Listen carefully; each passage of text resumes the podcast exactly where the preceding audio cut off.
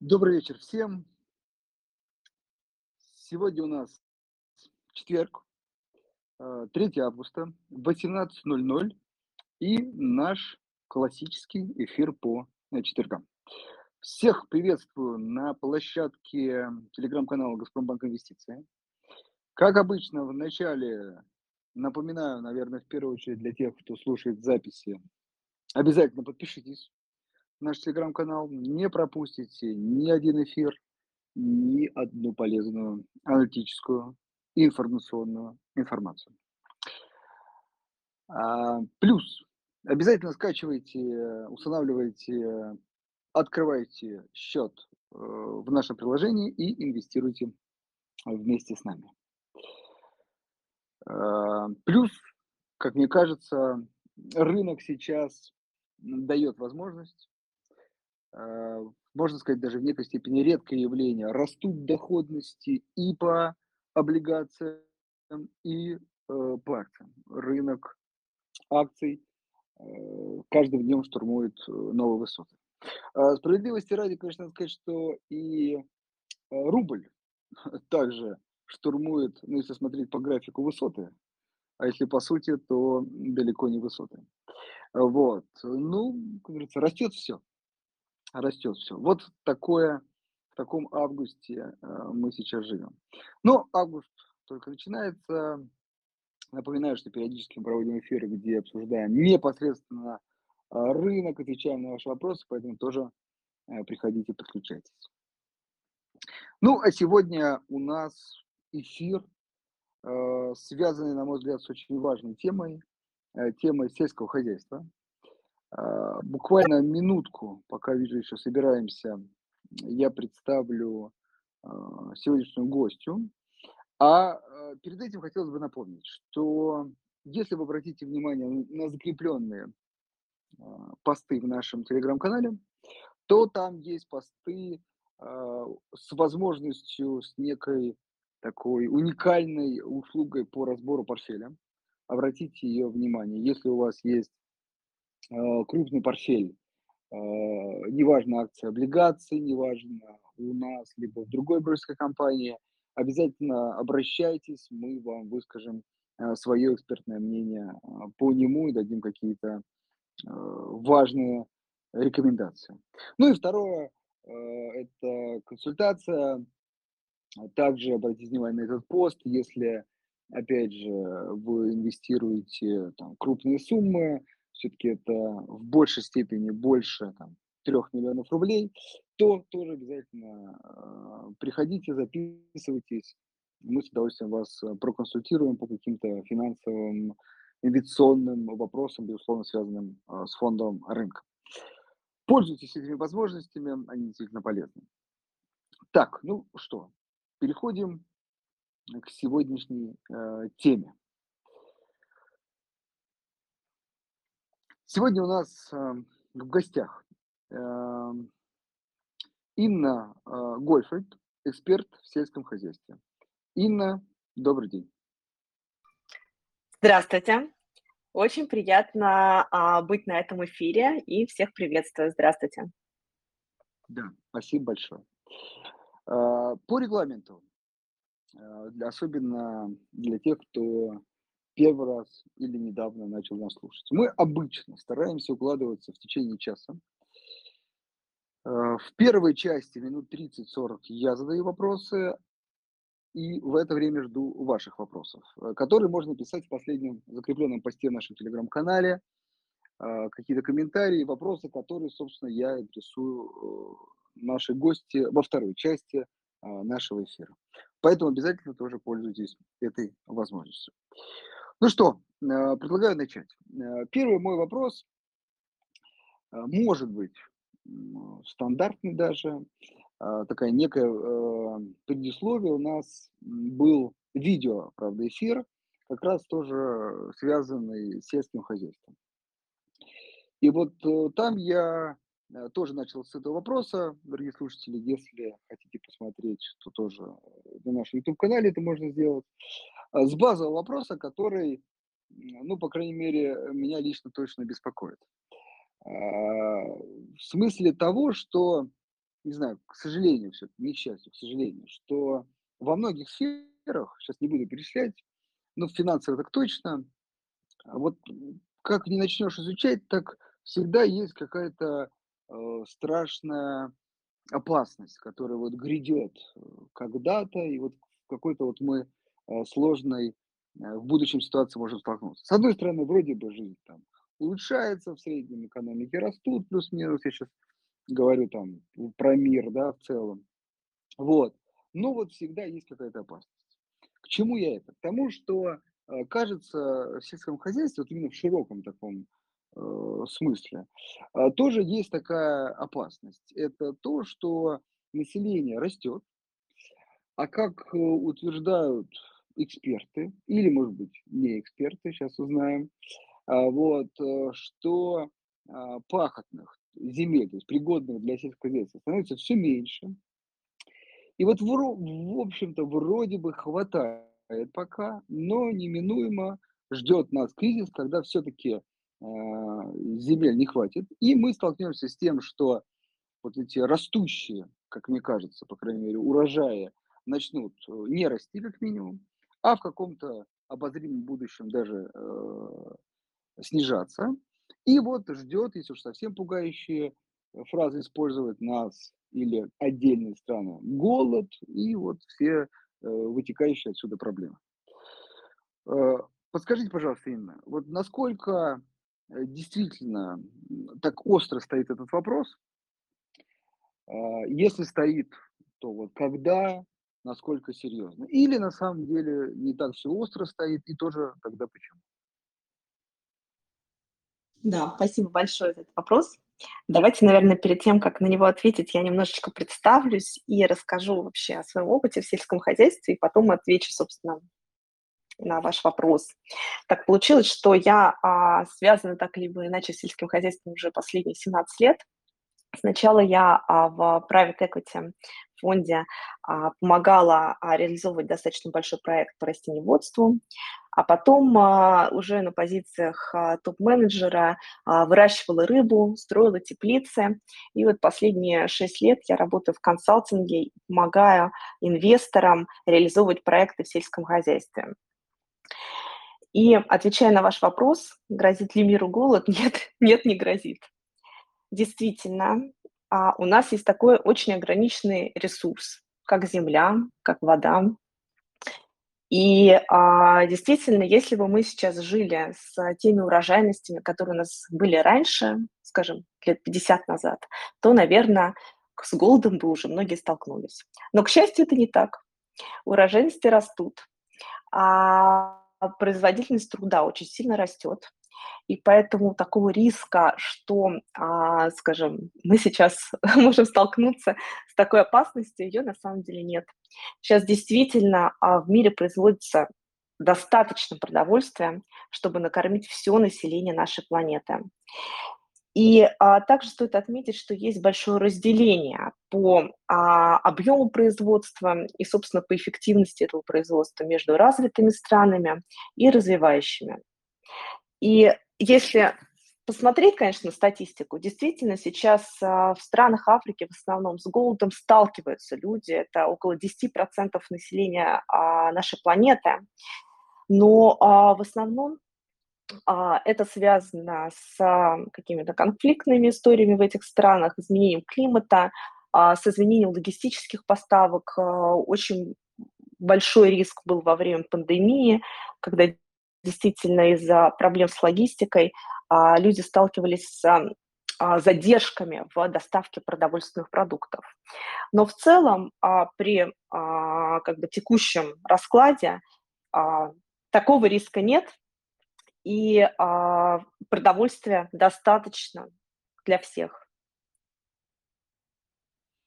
Хорошо, звучит э, оптимистично, но все-таки еще раз, еще чуть-чуть, может быть, покопаемся в этой теме. Но все-таки э, кажется, что, или опять же, может быть, это миф, что ну, как бы пригодных э, земель становится меньше. Вот э, вы считаете, что производительность так и дальше будет расти условно быстрее, чем э, э сокращение земель? Или на самом деле э, и производительность будет расти, и И, кстати, если будет расти, то вот, может быть, какие-то цифры, хотя бы в процентах. Вот. И второй, как бы, часть это, и, может быть, земли на самом деле с учетом там, новых удобрений, новых методиков, методик, они на самом деле не уменьшаются, а может быть даже увеличивается количество э, земель, которые можно использовать в сельском хозяйстве.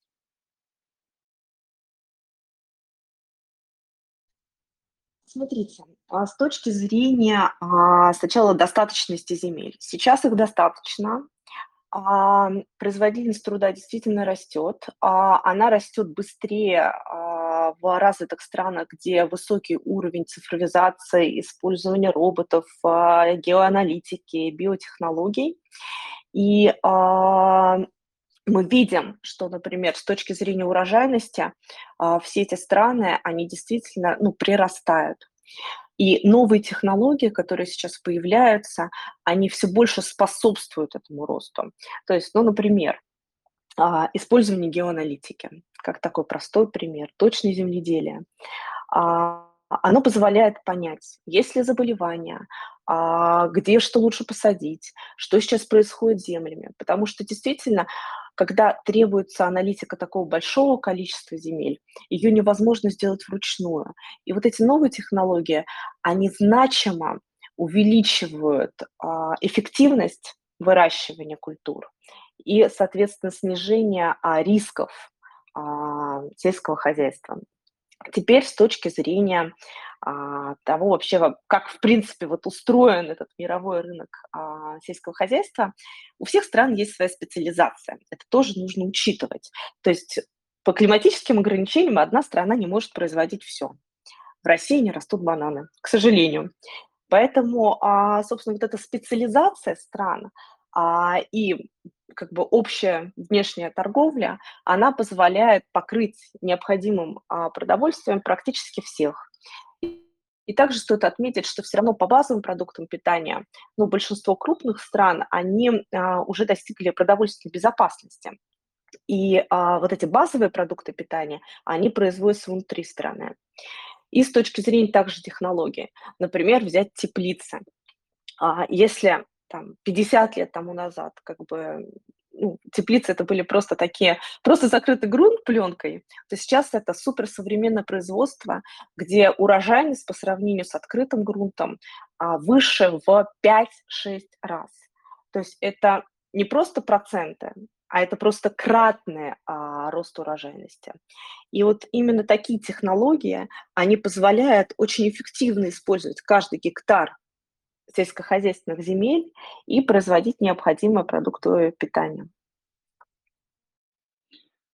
Хорошо. Э, прежде чем мы пойдем дальше, вот, может быть, такой точечный вопрос про теплицы. Я, наверное, года два назад прям как-то вот погрузился, много читал про это. Вот если можно, так сказать, проапгрейдить, проапгрейдите мои знания, за два года много чего прошло.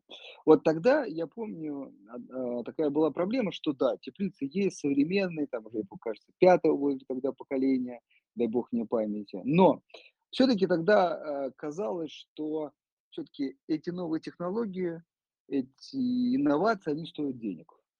И сами современные теплицы стоят денег.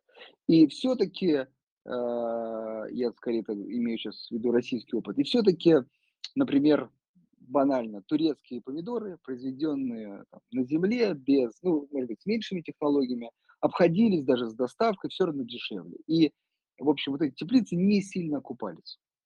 Вот скажите, пожалуйста, может быть, даже на примере России, вот э, изменилась ли эта ситуация? Или все-таки пока э, технологии в сельском хозяйстве – это истории, где есть господдержка, где есть желание, ну, скажем так, опять же, как вы говорили, такой сельскохозяйственной безопасности. И вот пока есть поддержка, они, э, ну, как бы на плаву, да, или как бы окупают себя. А, и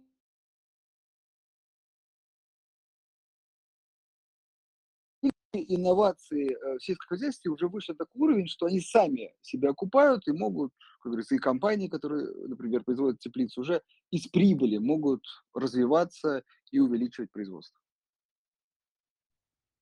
Смотрите, если сравнивать а, себестоимость а, тепличных помидоров и огурцов с а, помидорами и огурцами, которые произведены в открытом грунте, то, конечно, теплицы сильно проигрывают. Это факт. И а, основной компонент себестоимости в теплицах – это электричество. Ее стоимость – это там, от 50 до 60 процентов вообще всей себестоимости огурцов и помидоров – это именно электричество, а не что-либо еще. Поэтому, собственно, и экономика, на самом деле, теплиц, она очень сильно зависела от стоимости а, ресурсов, от стоимости той инфраструктуры, которая есть вокруг. А, действительно, господдержка – это тот фактор, который а, позволил в нашей стране, в России, значимо увеличить объемы производства сельского хозяйства. По сути, те меры господдержки, которые а, как бы были приняты еще там в 2000-х годах, и постепенно как бы они расширялись, они позволили как бы наше сельское хозяйство вывести на уровень такой огромной и значимой отрасли. То есть если сейчас посмотреть а, на там, структуру ВВП, то есть это около там 4,5% от а, ВВП нашей страны. И а, российское сельское хозяйство сейчас имеет сильные позиции и на экспортном рынке, и внутри страны мы полностью обеспечены продовольствием. И это все позволило а, сделать именно господдержка, которая сейчас есть. А с точки зрения конкурентоспособности, а, конечно, если сравнивать себестоимость турецких помидор, которые выращены в открытом грунте, и а, российских помидор, которые выращены в теплице, турецкие будут дешевле, даже с учетом логистики. Но при этом а, не стоит как бы забывать о том, что из теплиц мы можем получать эту продукцию в зимний период времени. То есть как раз тогда, когда открытый грунт недоступен, когда, а, соответственно, качественного продукта очень мало. И кроме этого, теплицы можно строить рядом с потребителями. То есть, например, логистика из Турции куда-нибудь до Якутска, она будет очень сложной. А теплицы там построены уже и а, позволяют обеспечивать население свежей продукции, вот прям вот, а, прям вот из теплиц. То есть она очень быстро попадает на прилавок. Поэтому здесь тоже как бы не стоит забывать о тех преимуществах, которые дают эти технологии. И, собственно, вот сейчас, если посмотреть, например, на тепличный рынок, сейчас уже построено такое огромное количество теплиц, что в целом по огурцу мы уже практически насыщены, по томатам у нас еще остается небольшой процент импорта, но а, крупные производители, они сейчас а, уже там, добавляют новые очереди и, а, соответственно, обеспечивают дополнительный объем производства. И также а, с точки зрения окупаемости, а, те теплицы, которые были построены вот за последние 5-7 лет, они а, практически уже все окупились. То есть сроки окупаемости были там 6-7 лет. Да, с учетом господдержки, которая была значимая, с учетом дешевого кредитования.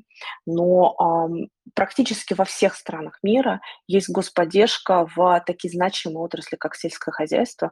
Поэтому здесь наша страна это не исключение. И, конечно, она, ну, вот, господдержка очень сильно позволила развить сельское хозяйство внутри страны. Хорошо, коротенький, если можно, вопрос.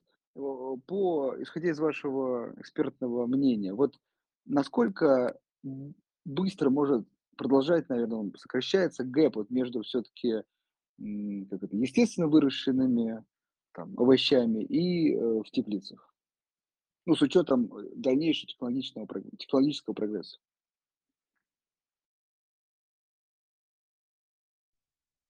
Смотрите, во-первых, как бы тепличные овощи, они также естественно выращенные, как и, а, как и овощи в открытом грунте. Это же не что-то такое искусственное созданное. Это те же самые овощи, которые растут из той же самой семечки, их также поливают. Поэтому здесь это абсолютно натуральный и понятный продукт. А с учетом этого гэпа, смотрите, если мы говорим вот в нашей стране про летний период времени, то а, большинство продукции, конечно, а, производится в открытом грунте, но летний период времени у нас не такой длинный, как нам всем бы, наверное, хотелось. Вот. А осень, зима и весна – это все в основном тепличное производство. И большая часть продукции, которую мы видим вот, э, в этот период времени на прилавке, это как раз тепличное производство. Это очень качественная, очень хорошая продукция. В теплицах можно производить вкусные и, а, соответственно, выращивать очень сладкие помидоры с высоким содержанием БРИКС.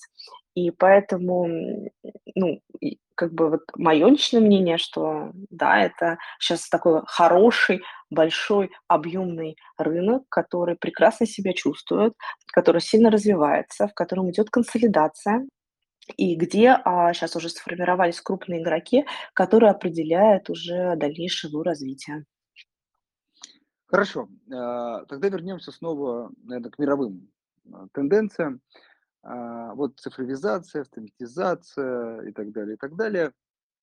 Кажется, что она уже на самом деле ну, серьезно э, как бы замешана в сельскохозяйственную э, деятельность, если не как это уже сельскохозяйственная компания равно IT-компания.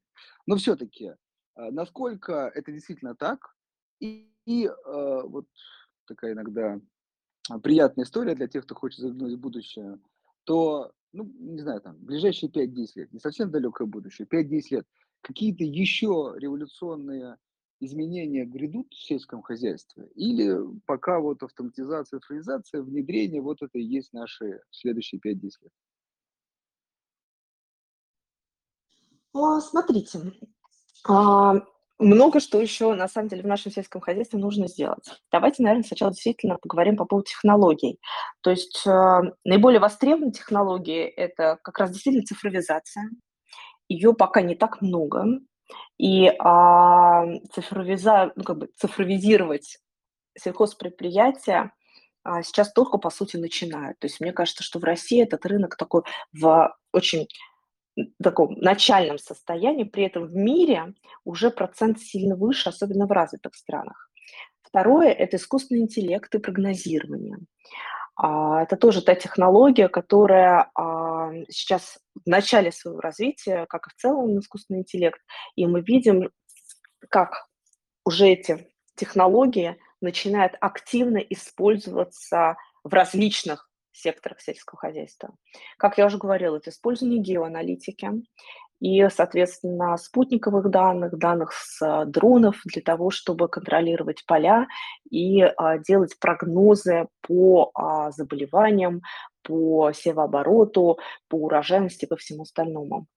Это биотехнологии, это роботы, и, соответственно, также не стоит забывать еще о таком важном сегменте, который активно развивается в мире и пока еще не настолько активно развивается в России, но вот я вижу, что сейчас очень много тоже инвесторов и очень много внимания на этот сектор смотрят, это селекция генетика. Собственно, а, увеличение эффективности создания новых сортов, ускорение процессов этой селекции, то есть это факторы роста, это продуктивность, это устойчивость к заболеваниям. Это, соответственно, введение новых сортов с какими-то новыми улучшенными свойствами, а, новые возможности мониторинга, управления, моделирование роста рентабельности, снижение потерь и экологической нагрузки, что тоже очень важно. Эти технологии, если а, посмотреть на то, как выглядит мировой рынок, в основном в мире а, они драйвятся с двух сторон.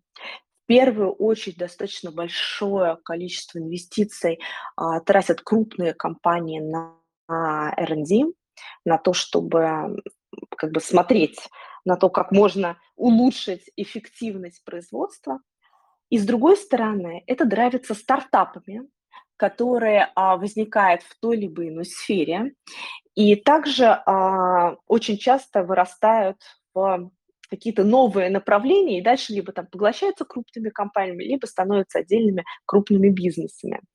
И вот, вот этот с двух сторон вот эта вот такая дорога, да, она позволяет очень сильно придумать и, соответственно, улучшить эффективность практически во всех секторах сельского хозяйства.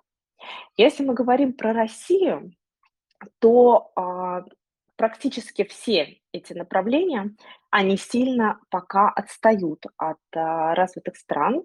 И это то, куда сейчас также очень сильно, а, скажем так, направлен фокус внимания и крупных компаний, и инвесторов, и всех остальных.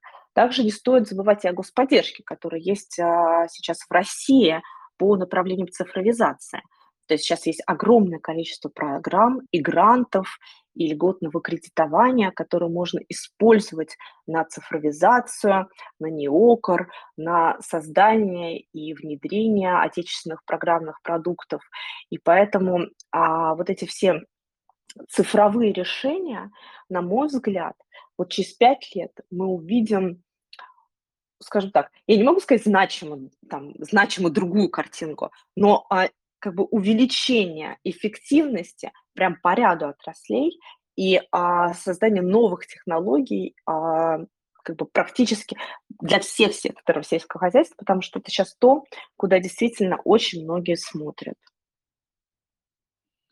Хорошо, а, тоже короткий вопрос, все-таки вот, чтобы мы правильно друг друга понимали. Вот это вот значимое увеличение. Просто иногда эти эксперты считают там и 10% эффективности значимо, но потому что такая классическая сфера, в ней сложно улучшать. Э, или все-таки в вашем, ну, я имею в виду урожайности, например, на гектар. Или это 20-30%. Ну так вот, хотя бы примерную цифру. Очень простой пример. Потери от заболеваний могут привести к потере, там, ну, например, даже 50% всего урожая. И это много.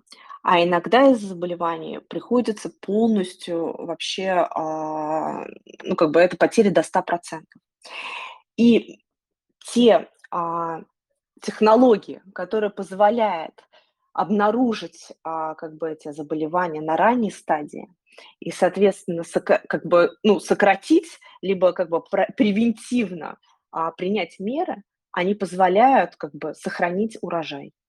А, либо, например, если мы говорим про а, животноводство, также, а, например, вакцинация, она позволяет сильно улучшить продуктивность и стада, и, соответственно, ну, позволяет как бы просто превентивно не получить какие-то пандемии, какие-то заболевания.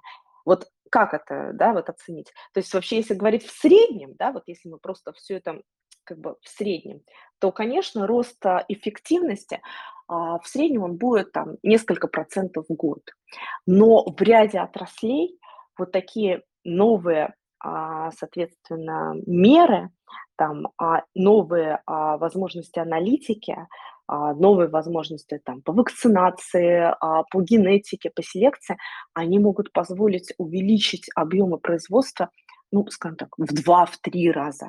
То есть и это прямо очень значимо. То есть, например, а, использование каких-то а, дополнительных вакцин, либо с помощью селекции, выведения сорта, который будет резистентным к ряду заболеваний, оно позволит просто не терять урожай. И это, ну, прямо вот большая помощь и поддержка для сельского хозяйства от а, вот других смежных отраслей. Спасибо. Идем дальше. А, следующая такая пугающая история, которая, на мой взгляд, как раз началась относительно недавно, это изменение климата. И, может быть, более конкретно, ну вот в том году, дай бог мне память, э, это исторически сильная жара в Индии, соответственно, с влиянием на сельскохозяйственную продукцию. В прошлом даже году, уже в этом, в Европе, ну и так далее, и так далее. Вот э, Насколько эта проблема все-таки может э, привлечь к тому, что мы будем видеть не рост урожайности, а все-таки его снижение? То есть насколько эти риски велики? Знаете, с одной стороны, а, действительно изменение климата сильно а, влияет. То есть, а, например, в России как бы изменение климата тоже там по разным прогнозам может привести к потере там от 1 до 2 процентов. Но при этом а, не стоит забывать, что на самом деле изменение климата, оно где-то, знаете, условно может и помочь. А, например, если раньше выращивание рыбы в Мурманске, да, вот а, это было такое рисковая э, история, то сейчас глобальное потепление позволяет там нам достигать достаточно больших показателей по выращиванию рыбы, потому что просто стало чуть-чуть теплее. Вот. И опять же, воздействие вот этих изменений климата на сельское хозяйство в различных регионах мира, оно будет, понимаете, оно будет разным. То есть где-то оно действительно повлияет так, что это будет э, негативное влияние, а где-то наоборот это будут новые возможности, то есть новые, а, новые точки роста. И поэтому а, вот эти вот показатели изменения, здесь нужно смотреть, наверное, какой-то уже больше конкретики, то есть, грубо говоря, как это повлияет конкретно там на сельское хозяйство там, в Китае, в России, в Индии и по конкретным сегментам, потому что та, то, где, ну, скажем так, если сейчас там глобальное потепление, оно увеличит а, температуру, то, возможно, где-то наоборот а, урожайность повысится а где-то понизится. Поэтому здесь это все очень сильно неравномерно. Просто а, нужно быть адаптивными, нужно а, постоянно мониторить вот эти все а, климатические а, данные, которые а, мы видим каждый год, и а, просто принимать решения и, скажем так, ну, адаптировать культуры, которые мы выращиваем, а, и, соответственно, методологию выращивания под а, прогнозное изменение климата в конкретной точке. Хорошо. Ну, я, честно говоря, так и думал. То есть, ну, в новостях про негатив нам рассказывают, про позитив нет. Создается ощущение, что везде э, только хуже становится. Хорошо. А, следующая такая, как мне кажется, ну, можно сказать, даже болезненная тема, или противоречивая, очень спорная это, мне кажется, частично вы этого касались, это ГМО, да. А, где-то э, ну, в некоторых странах официально разрешено, даже приветствуется, и, в общем, это также вносит существенный вклад в рост, в рост производительности. А где-то это все-таки запрещено, и сельское хозяйство, или, по крайней мере, э, страны эти стараются более как это, натурально, да, натуральными способами выращивать, а, выращивать различные растения. А, скажите, пожалуйста, вот в общем, как меняется отношение к, к этой истории в мире? И, ну, наверное, может быть, все-таки про Россию, то есть вот какие у нас ограничения с ГМО есть внутри страны? Да, смотрите, если говорить про мировые тенденции, то а, сейчас такая общемировая тенденция, как здоровый образ жизни, а, как бы все натуральное, оно а, органик, оно такое, ну, как бы в развитых особенно странах, оно прямо как бы драйвит в целом все рынки и рынок сельского хозяйства в том числе. Поэтому и отношение к ГМО, оно, скажем так, ну, не позитивное. То есть а, я не могу сказать, что прямо оно было негативным, но а, те, кто могут себе позволить, они, конечно, стараются не покупать и не потреблять продукты а, с модификацией, просто потому что не понимают, что это такое. И, а, конечно, на самом деле, если вообще ну, как бы абстрагироваться от таких предвзятостей, да, которые у нас есть к ГМО-продукции, а, то в целом, как бы в основном ГМО-культуры, они а, позволяют увеличить как раз урожайность, увеличить продуктивность, э, сократить применение гербицидов, инсектицидов, потому что эти растения, они становятся устойчивыми и к сорнякам, и к вредителям, и к неблагоприятным погодным условиям. У них выше темпы роста, а, если мы, например, говорим про животноводство, то там может быть ниже кормовой коэффициент. Но при этом даже в развитых рынках, если, например, особенно, знаете, я вот сталкивалась с ГМО а, рыбой, а, которая разрешена в Соединенных Штатах Америки. И а, там она продается со скидкой к а, продукции не ГМО от там 30 до 50 процентов. То есть цена значимо ниже. При этом, а, если говорить про, например, европейский опыт, то там а, используется не ГМО, а селекция. Что это значит? Что, а, вы знаете, когда вот, например, смотрят на различных особей, все равно есть как бы в популяции особи, у которых просто есть какая-то резистентность к заболеваниям. И если просто взять вот эти особи и дальше их скрестить, а, то можно получить, ам, потомков, которые также будут резистентны к ряду заболеваний. Именно вот эта селекция и выведение путем селекции, культур либо там животных, которые будут резистентны к каким-то заболеваниям, которые будут лидерами в своем поколении, а, это как бы, ну, такой европейский и российский путь, развития данных отраслей. Также есть, э, стоит также отметить, что есть не только генная модификация, но и корректировка гена. То есть это просто корректирование генома. И, ам, когда биологи, они видят, что, а, ряд генов, они там, скажем, ну, нарушены, да, они просто их корректируют. То есть они ничего дополнительно туда, ну, не модифицируют, а просто корректируют геном, и в результате получаются те особи, которые, а, ну, и растут хорошо, да, как бы, а, там нет никаких модификаций, то есть это первоначальная, первоначальная, собственно, как бы первоначальный продукт, можно так сказать.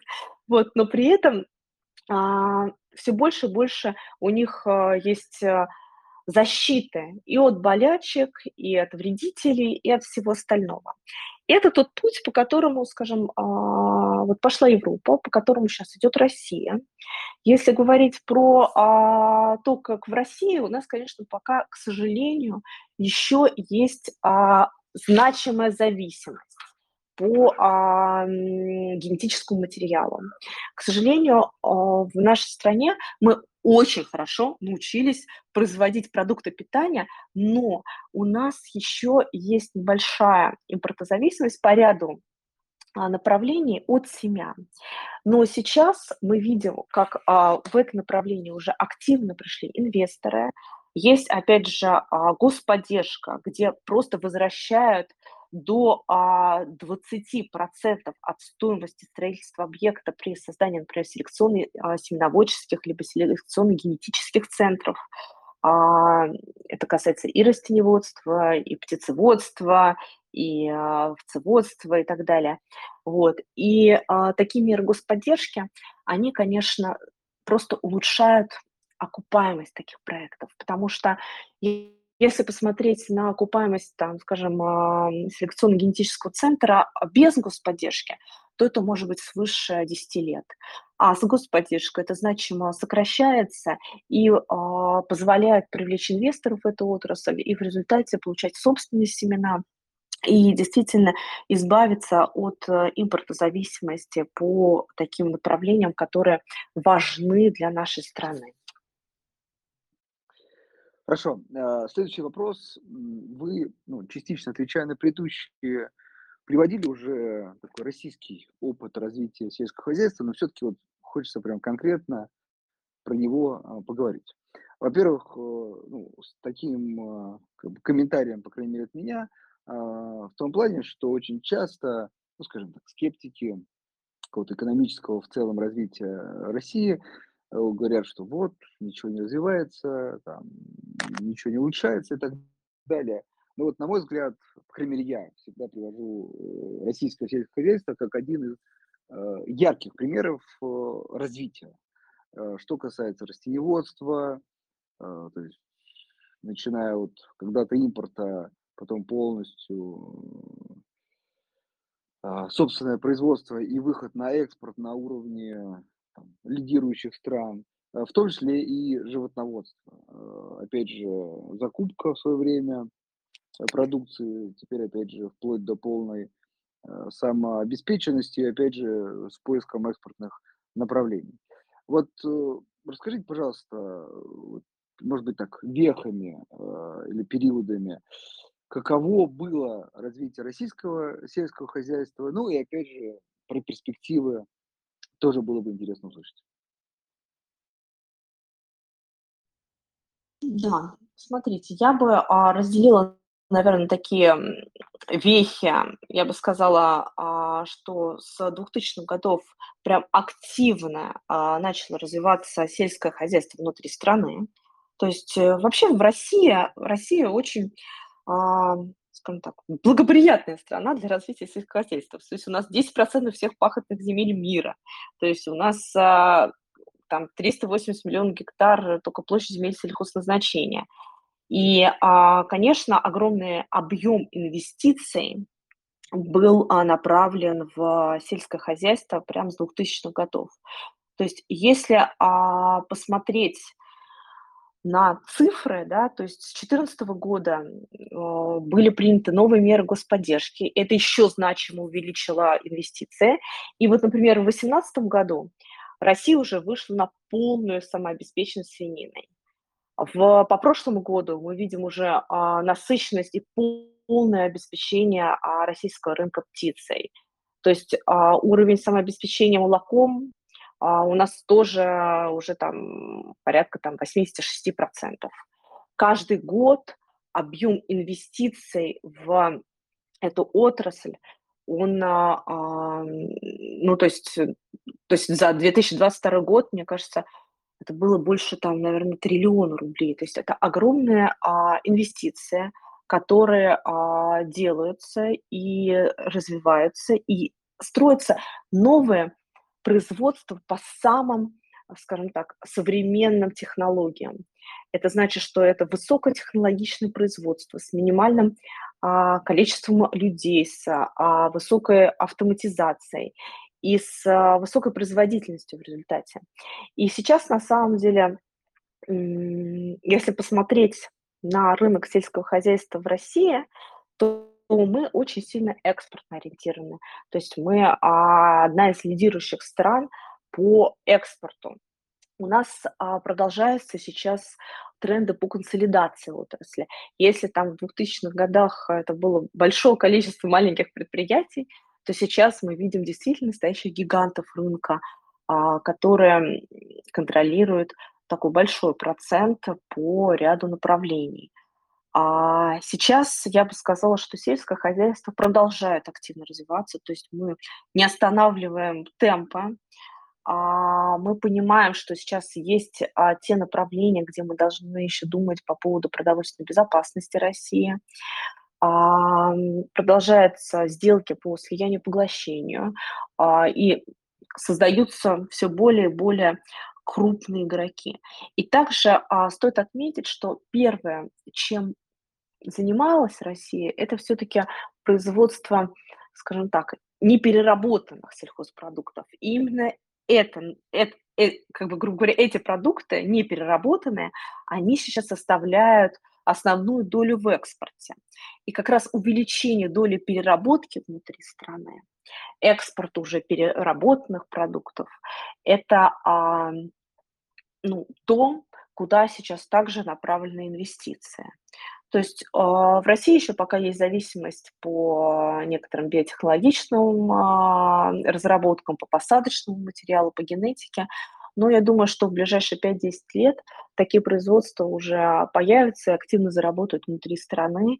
И вот эта вот самообеспеченность, грубо говоря, у нас еще более сильно вырастет. А также стоит отметить, что а, с точки зрения, например, мировых рынков, а, очень раньше как бы Россия вот э, сталкивалась с тем, что то сырье, которое экспортировалось из России, например, в Китай, а дальше там перерабатывалось и попадало обратно на российский рынок в виде переработанной импортной продукции. Но а, сейчас вот за, даже за последние 3-4 года мы видим, что таких а, случаев все меньше и меньше, и объемы переработки внутри страны очень сильно растут. Если посмотреть на то, что мы еще импортируем, то есть, грубо говоря, что осталось да, заместить, то видно, что большая часть из тех продуктов, которые мы импортируем, мы, по сути, ну, производить не можем. То есть э, это, например, бананы те же самые, это там мандарины, это ряд там алкогольной продукции, а, лосось, э, который, э, соответственно, сейчас вот, например, а, мы видим огромное количество проектов по импортозамещению, и думаю, что в ближайшие пять лет он уже будет производиться внутри страны. Вино, где а, у нас раньше был большой объем импорта, но сейчас а, все большую долю занимает а, российская продукция. А, поэтому здесь в целом картинка, она выглядит на самом деле хорошо.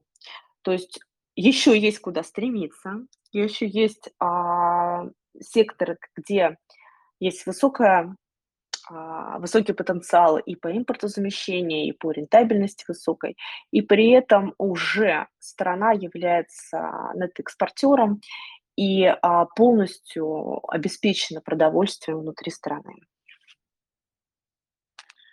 Спасибо. Так, переходим к вопросам слушателей. Первый вопрос от Михаила. А, как на рынке сказывается сокращение темпов M&A сделок? Если оно вообще есть, все это сокращение? Я не вижу сокращения. Я вижу, наоборот, увеличение темпов M&A сделок. Во-первых, уход иностранных компаний, а, конечно, тоже этому способствует. И мы видим, как бы вот сейчас тоже в процессе ряд а, сделок, которые идут и которые должны быть завершены там до конца года. Также мы видим активное а, поглощение а, как бы крупными игроками более маленьких, увеличение консолидации практически во всех направлениях сельского хозяйства. Если честно, даже вот я сейчас э, в голове перебирала, сложно даже придумать, где это не происходит. То есть а, масштабные как бы M&A идут и в более, скажем так, насыщенных отраслях внутри страны. Это уже как бы, ну там практически а, это уже более крупные M&A, которые производятся, и в тех секторах, которые еще пока идут, ну, скажем так, в начале пути, да, там а, просто укрупнение игроков идет. Но я бы сказала, что а, количество сделок M&A только растет. То есть я не вижу сокращения вообще.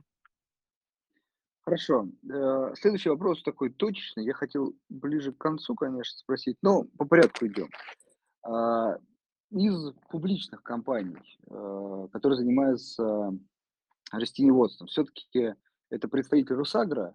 Вот скажите, пожалуйста, ну тут Сергей спрашивает мнение по компании.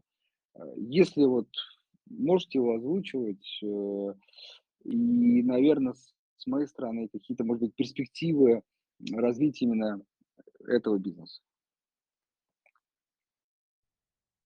Ну, смотрите, Хорошая компания, вот, с перспективами роста. Мы видим а, их развитие активное, мы видим то, как они, а, ну, с одной стороны, увеличивают свое, свое лидерство по тем направлениям, где они уже лидеры, как они смотрят на ряд а, направлений по диверсификации. А вы знаете, я, наверное, прям там глубоко не хотела бы их комментировать, но в целом могу сказать, компания хорошая, а перспективы большие. А, ну, наверное, так. В общем, приглядеться стоит. Давайте так, я уже озвучу. Хорошо, э, следующий вопрос от Екатерины. Э, такой действительно интересный вопрос.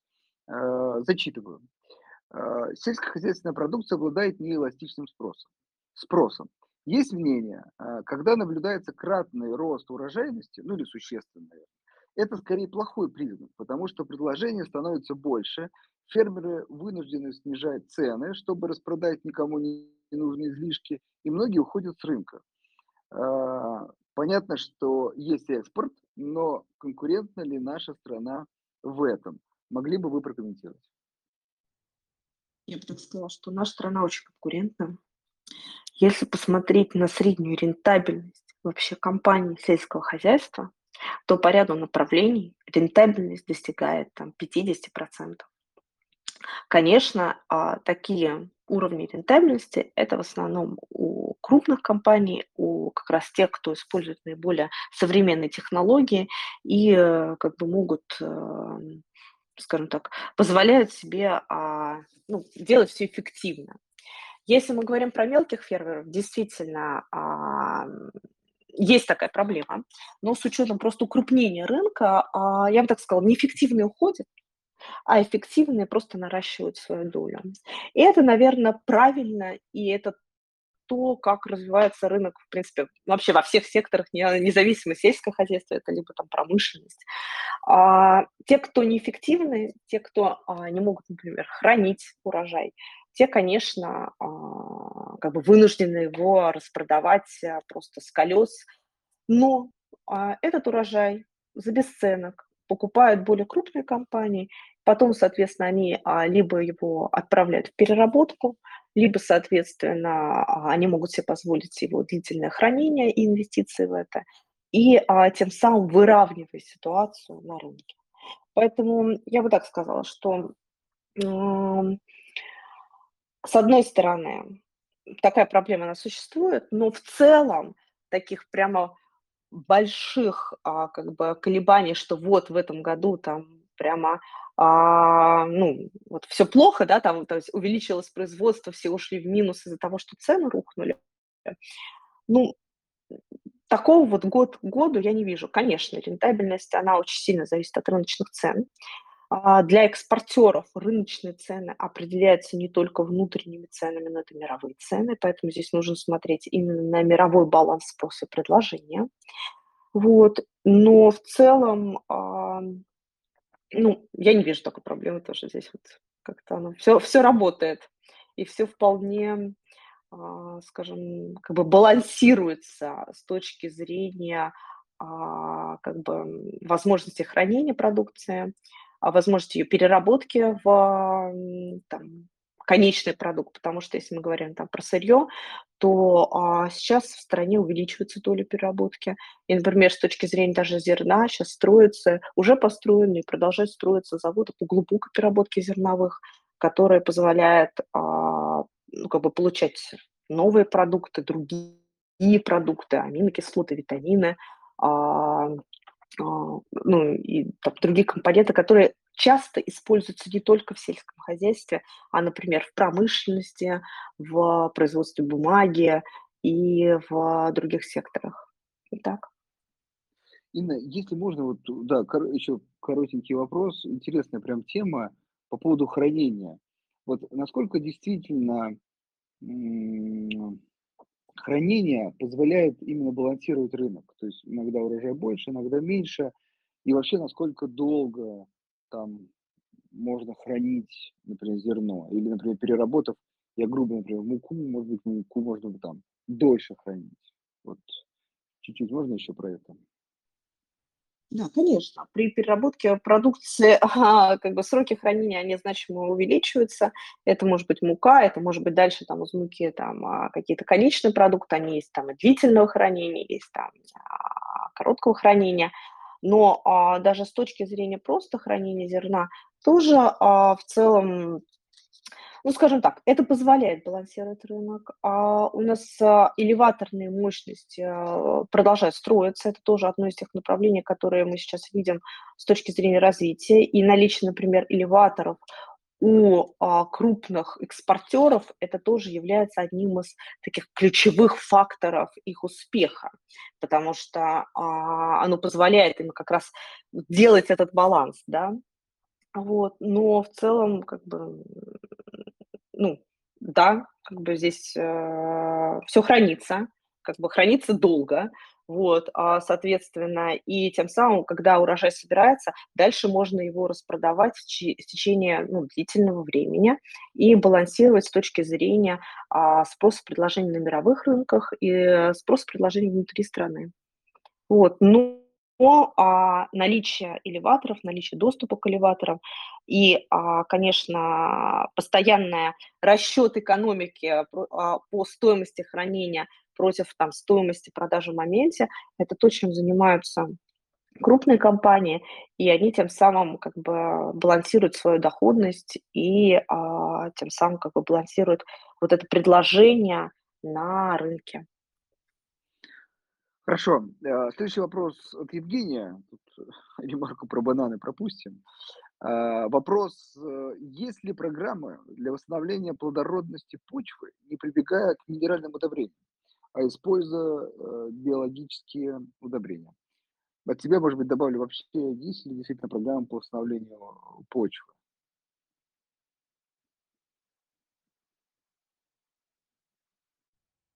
Да, конечно. А, соответственно, есть, а, ряд программ, есть, а, специальные препараты, удобрения для восстановления продовольствия, плодородия почвы.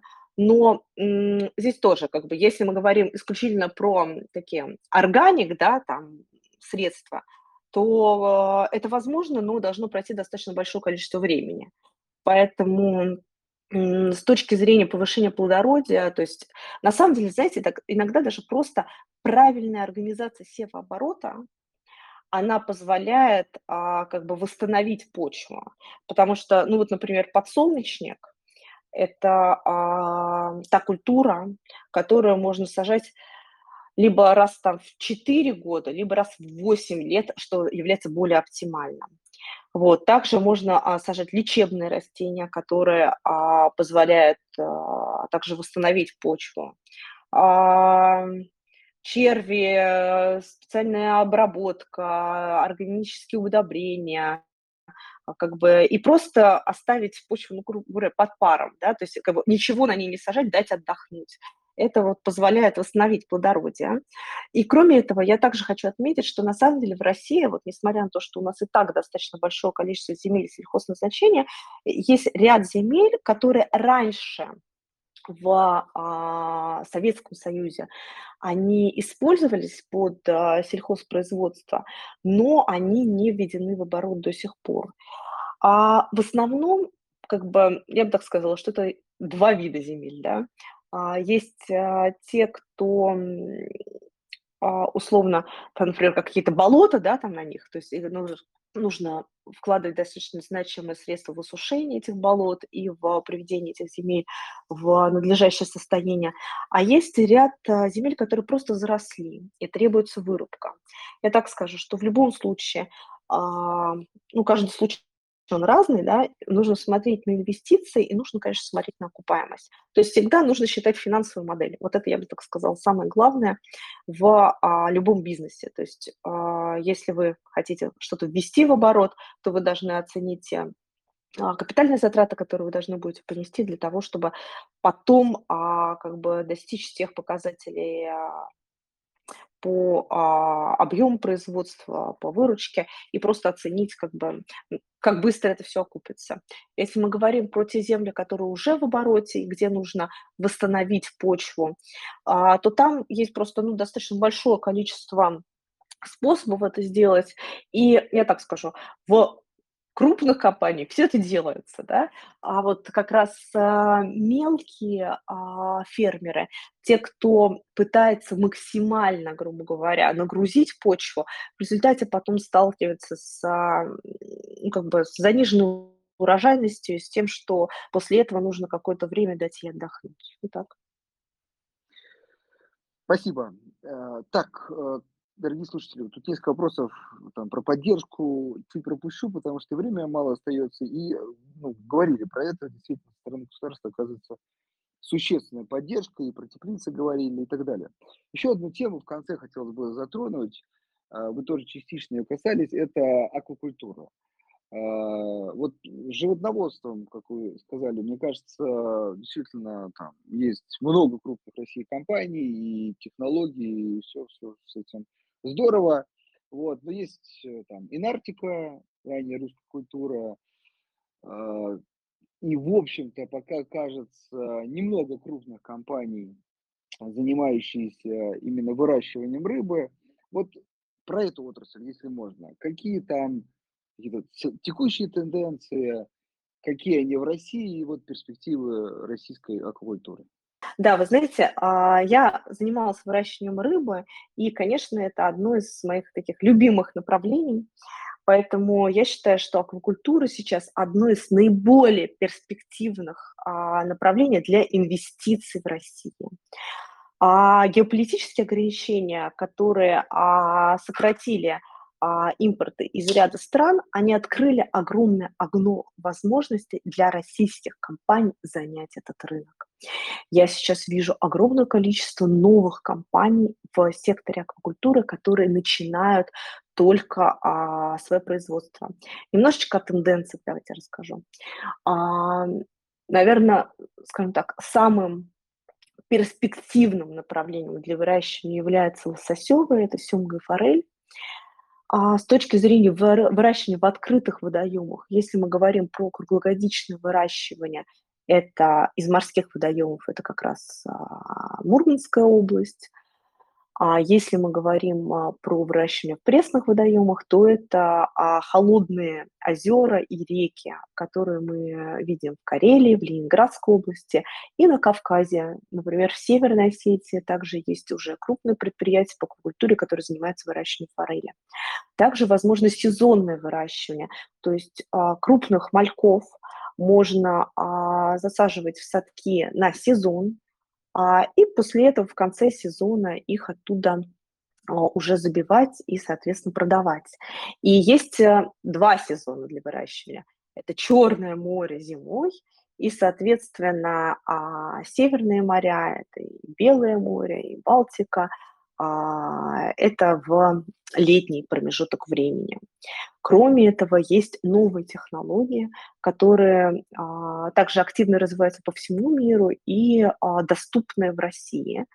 Это, а, технологии, а, установок замкнутого водоснабжения, которые позволяют выращивать аквакультуру просто круглый год, а, грубо говоря, под крышей. То есть вы можете построить такую вот установку, например, рядом с Москвой или рядом с Санкт-Петербургом, или рядом с любым вашим потребителем.